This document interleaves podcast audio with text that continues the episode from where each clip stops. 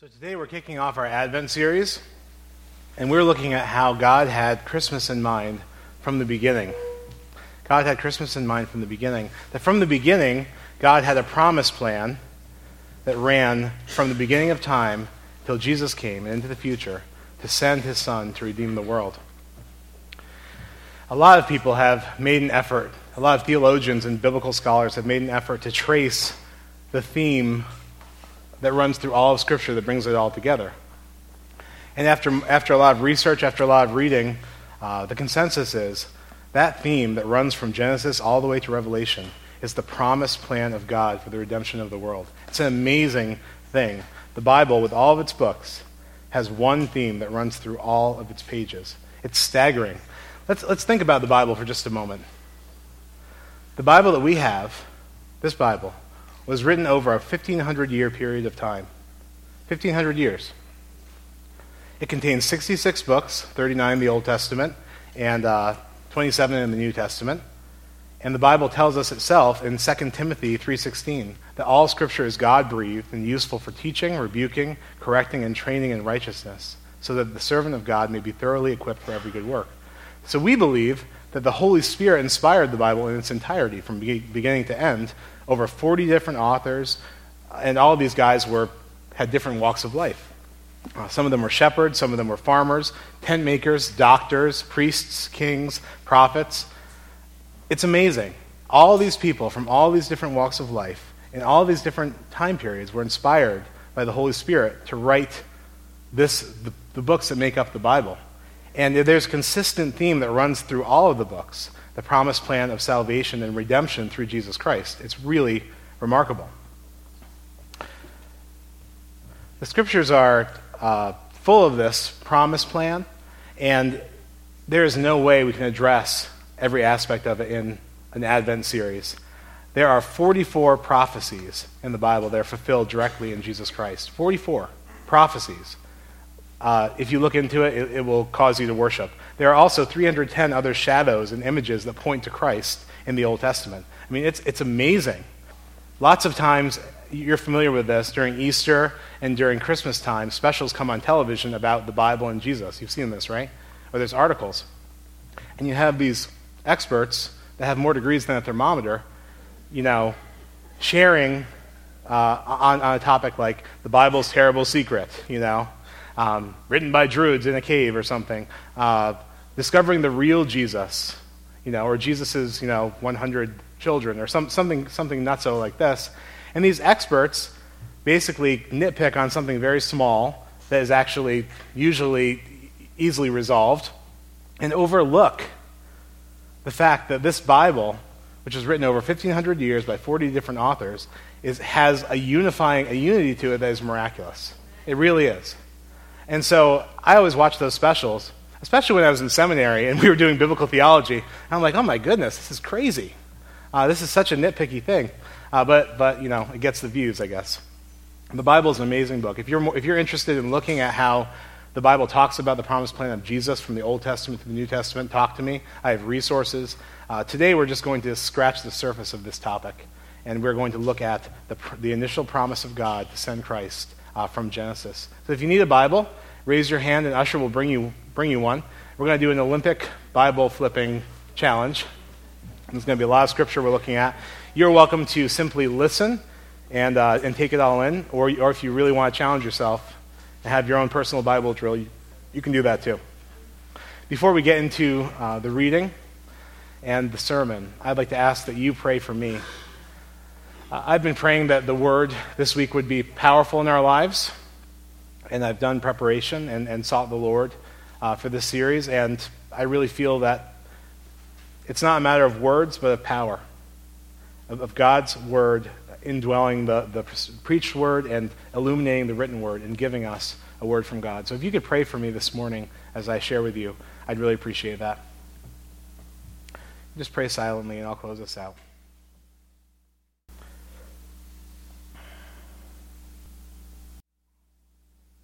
Heavenly Father, I thank you for the prayers of the saints, my brothers and sisters here, for this uh, sermon. I do surrender it to you, God. I pray that you would teach us through it, that you'd build our faith, that you'd build our expectation, and that you would grow us deeper in our relationship with you through it, Lord, that we might be equipped for every good work uh, that you have for us to do in this world. I pray this all in Jesus' name. Amen. So, the first point that really needs to be made when looking at this idea of Advent or Jesus coming is that Advent was not Jesus' first appearance in history at all. Where do we first see Jesus in the Bible? Is the question. Is that? Anyone? In the beginning.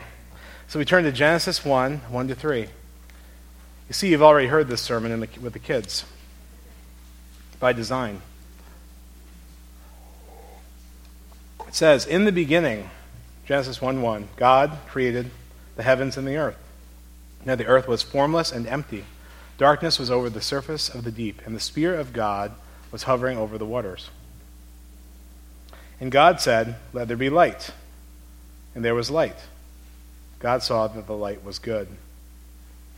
In the beginning, God spoke and began to do the work of creation, hovering over the empty, the emptiness, and bringing forth life, as we saw in the children's story. There's a parallel passage to this in John 1 1 to 5. Listen to this. In the beginning, sound familiar? In the beginning was the Word, capital W. The Word was with God, and the Word was God. He was with God in the beginning. Through him all things were made. Without him nothing was made that has been made. In him was life, and that life was the light of men. The light shines in the darkness, but the darkness has not understood it. And going to verse 10. He was in the world, and though the world was made through him, the world did not recognize him. He came to that which was his own, but his own did not receive him. Yet to all who received him, to those who believed in his name, he gave the right to become children of God. Children not born of natural descent, nor of human decision or a husband's will, but born of God. The Word became flesh and made his dwelling among us. We have seen his glory, the glory of the one and only, who came from the Father, full of grace and truth.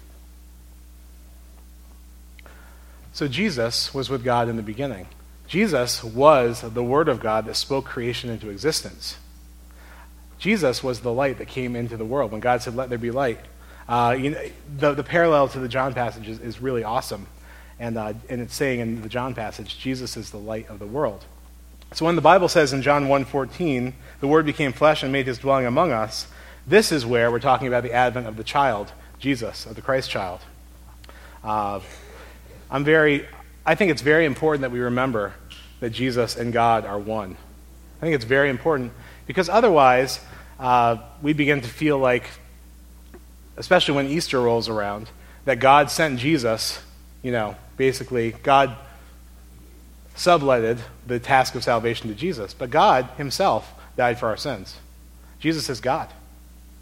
I'm fond of talking about Jesus and the Trinity as being God's second self, and the Holy Spirit as God's third self. This is something I steal from N.T. Wright. I think it's a great way to think about Jesus. He was with God in the beginning, the world was created through him, and when the Word became flesh and made its dwelling among us, that's when we're talking about the Christ child in the manger. So far, so far we've, we've seen uh, God's promise plan. Jesus was with God in the beginning. Jesus made a physical appearance as a baby, uh, God in the flesh, in Christ over 2,000 years ago in Bethlehem. So moving on to Genesis 3, or rather moving back to Genesis 3.15,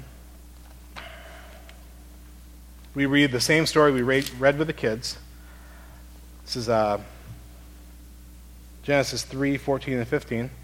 And this is the setup for this is, of course, Satan is disguised as a serpent. He comes up to the woman and tempts her to eat this fruit from the tree of the knowledge of good and evil. And it looks good to her. It's pleasing to the eye. She eats it. She gives some to her husband. He eats it. And sin enters the world. Um, they're deceived. God's good creation, as we read, comes under the curse of sin due to disobedience. The thing I want to note in uh, Genesis 3 14 and 15 is the, the curse that is put on uh, the snake for his part in this whole thing. And I encourage you to go back and read this whole passage if you have not, if you're not familiar with it, to see what it actually says to Adam and Eve and everything. But for our purposes today, and looking at God's promise plan, this is the initial uh, appearance of God's promise, which is amazing. Uh, Genesis 3:14. So the Lord God said to the serpent, "Because you have done this, cursed are you above all livestock and all the wild animals. You will crawl on your belly, and you will eat dust all the days of your life.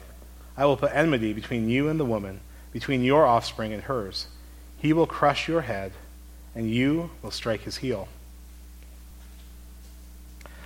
Take note of what God says, God says to the serpent here. I will put enmity. A synonym for that is hostility. There will be hostility between uh, you and the woman, between your offspring and hers.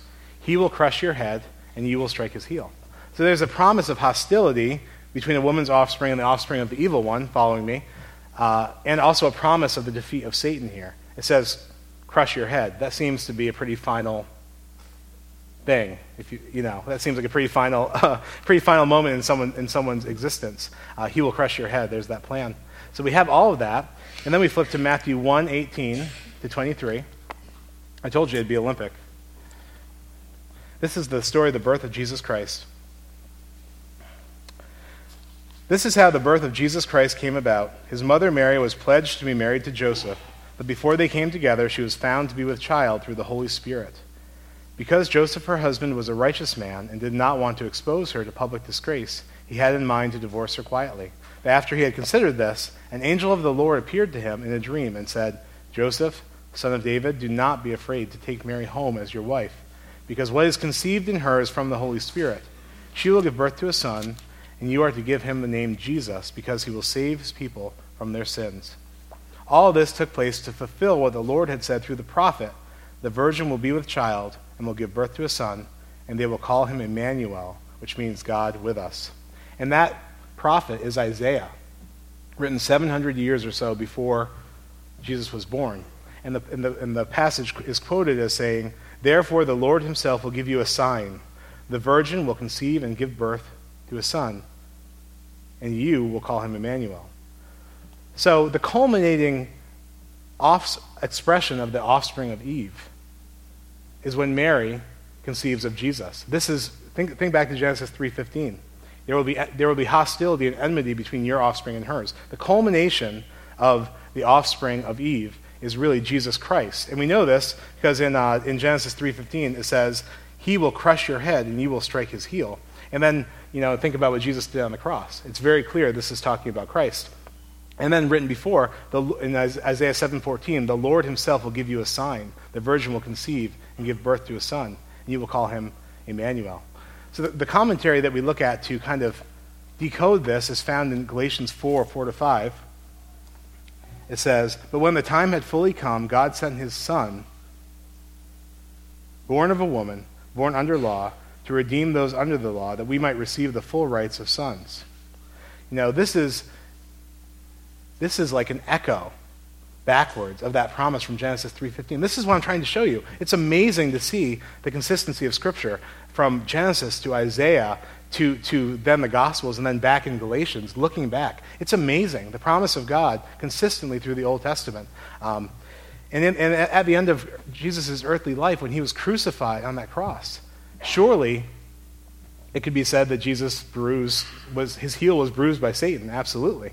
But when Jesus rose from the dead after his resurrection, after three days in the, in the ground, it can definitely be said that Jesus, that Jesus crushed the head of the enemy Satan and threw him into a death spiral, which we are now experiencing in the world that we live in currently. We're living in this age between the time of the advent of Jesus and the resur- more importantly, the resurrection, when Jesus de- dealt this death blow to Satan, and the end of time when Jesus will come back and culminate the, his, his salvific work in the world. We're living in exciting times. Right now, we are living between Jesus and between Jesus. Those are two good things to be between. That's a good sandwich. Um, but seriously, it, it's an exciting time to live in as I thought about it this week. Colossians 2 13 to 15. This is one of my very favorites. When you were dead in your sins and in the uncircumcision of your sinful nature, God made you alive with Christ.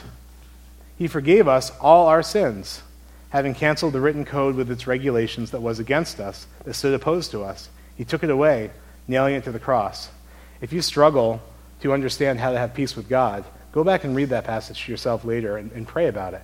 Uh, it's saying He forgave all of our sins, He nailed them to the cross of Christ. And then it has this really epic uh, thing to say in verse 15. And having disarmed the powers and authorities, he made a public spectacle of them, triumphing, triumphing over them by the cross. Jesus was the offspring of the virgin woman promised in Genesis 3:15, promised in Isaiah 7:14. Jesus was born of the Virgin Mary, and at the age of 33, which is just a year older than me, he was after being stalked and tempted by Satan uh, through his whole life, uh, he it seemed that Satan had had victory on Jesus. Uh, in fact, I think that the evil uh, powers in the world were all celebrating when Jesus died at the cross because they thought this is the end of Jesus. This is the end of God's plan for redemption of his people. But it turns out that the, the bruise that Jesus had on his heel took about three days to heal. No pun intended.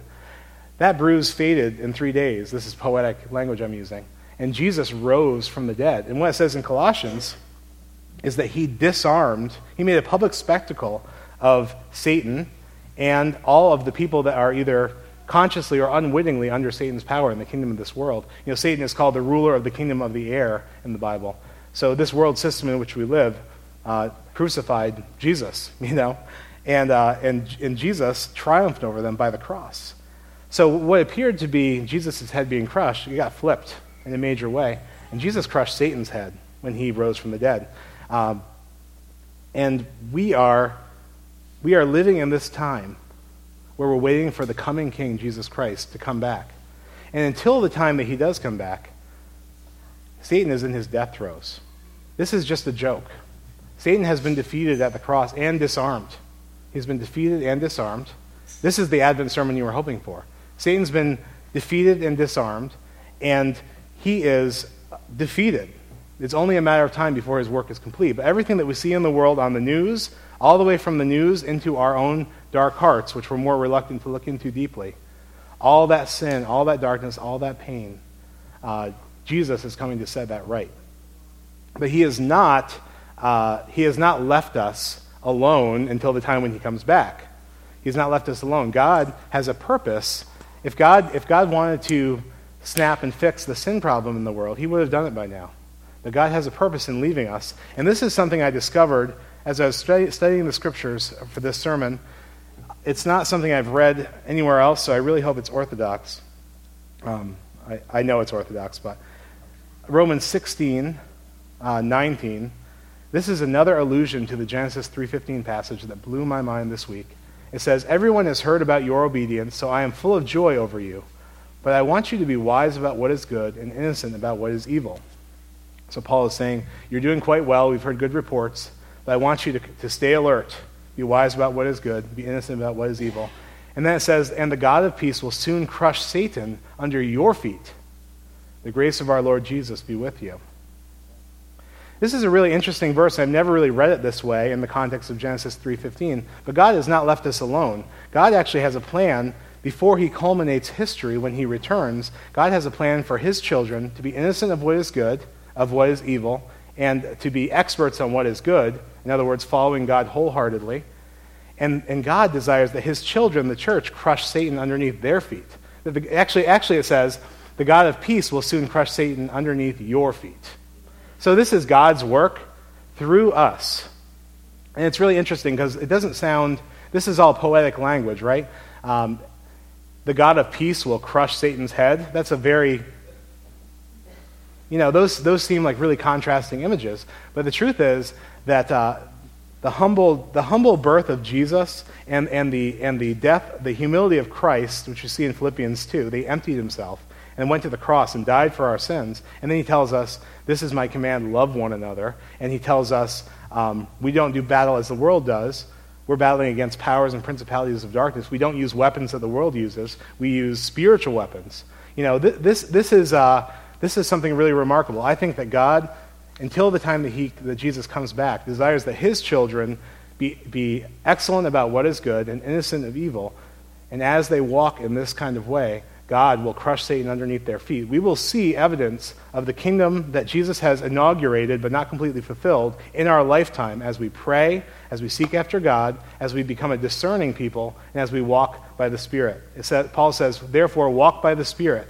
Had nothing to do with darkness, but if you walk by the Spirit, um, if you put to death the deeds of the body, of the flesh, you will live.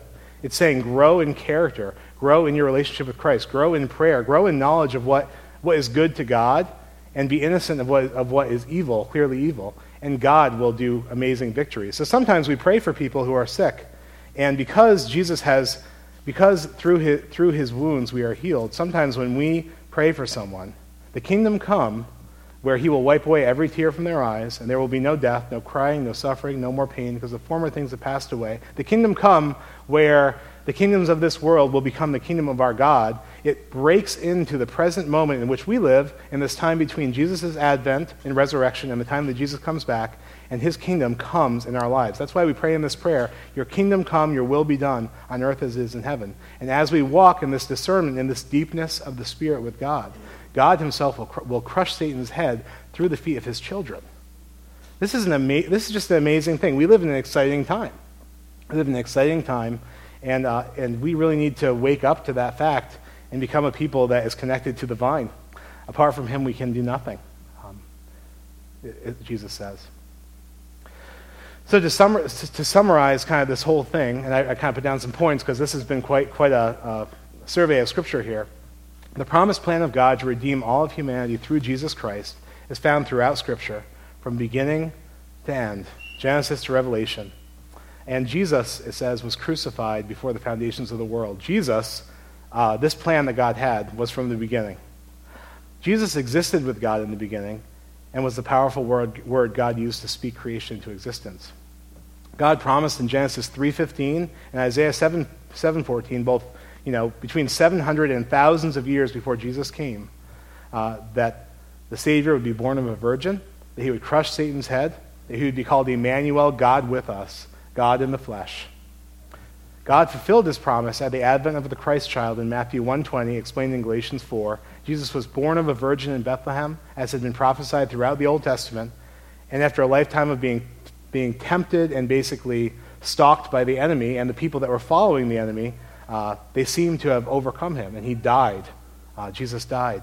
But when he rose again, it, it was revealed that it wasn't Jesus who had died, it wasn't Jesus whose head was crushed. His, his heel was only bruised. He crushed the head of the enemy when he was born. And we see this fulfillment of the promise God made to Adam and Eve in the garden in Genesis 3:15. And this leaves us in this in-between period in which we currently live between the advent and resurrection of Christ and Jesus' second coming. And as we await Jesus' return, Jesus exerts his rule and authority in the world as God's children who have been redeemed by God's promise plan continue to be wise about what is good and innocent of evil, and pray that God would crush Satan and his work underneath their feet as they walk through the life. This calls for a deepening of our relationship with Jesus. This calls for a deepening of our, our walk with Christ, uh, becoming a deeper people of prayer, uh, that we might be used of God, you know? It's, it's, it's such a proactive thing to be, to, be, um, to, to be aware of what is good, to search the scriptures. God, what is it that's good from your perspective? And then when you have a situation in your life, what's good in this situation? What's evil? How do I discern between the two? Becoming someone who is single mindedly walking according to the Spirit, God's going to use you to do amazing things in this interim time. You will pray for sick people, sometimes they will be healed. Uh, you, will, you will be a peacemaker in different, different circumstances. You will, you will rise up in this grassroots move of God in the world between the time Jesus resurrected and the time that Jesus comes back, will become not only a mustard seed, but a, tr- a tree grows from that mustard seed, which is the largest of the trees, and it becomes a home for many birds. This is the dream of God for the world. Um, God has had a dream like that uh, from the beginning. If He didn't, then He would have taken care of everything already. God desires His children to be a part of this dream. And we, we in this church are the first fruits of God's promised plan. Um, and Jesus will continue to use us in, in many different ways. The God of peace will use us to crush underfoot the work of the enemy and to make way a path for Jesus in this world. That's what it's all about. So I'd like to, like to spend a moment in prayer and then dismiss you to pick up your children, and we're going to assemble back here in 10 minutes. But please join me in prayer. Heavenly Father, I'm in awe. I'm overwhelmed by, by the promise that you, uh, you made and, and, and was prophesied about throughout the Old Testament and then was fulfilled in Jesus. It's staggering to me. It makes my heart worship to see what you've done, Lord. I pray that we would be a people who are sensitive to your spirit, that, that walk in the light, that prepare a way for the Lord in our lives and in, in our church community, um, that love the world well and spread the light of Christ well, that are excellent in what is good and innocent of what is evil, that you might crush Satan underneath our feet as we walk forward, Lord. We pray that your kingdom would come, that your will would be done. We pray that you would wipe away every tear from this world's eye, Lord. And we pray that you would come, um, come quickly, Lord Jesus. We do await your return with eager anticipation, but not with resignation. Um, we await your return actively um, by seeking out what is good, being innocent of evil, and, and seeing your work in our lives as we walk in this world. So I just pray your Spirit would fill us, that we would become a peculiar people who belong to you, who call forth the praises of him who called us out of the darkness into the light of Christ. Pray all of this in Jesus' name.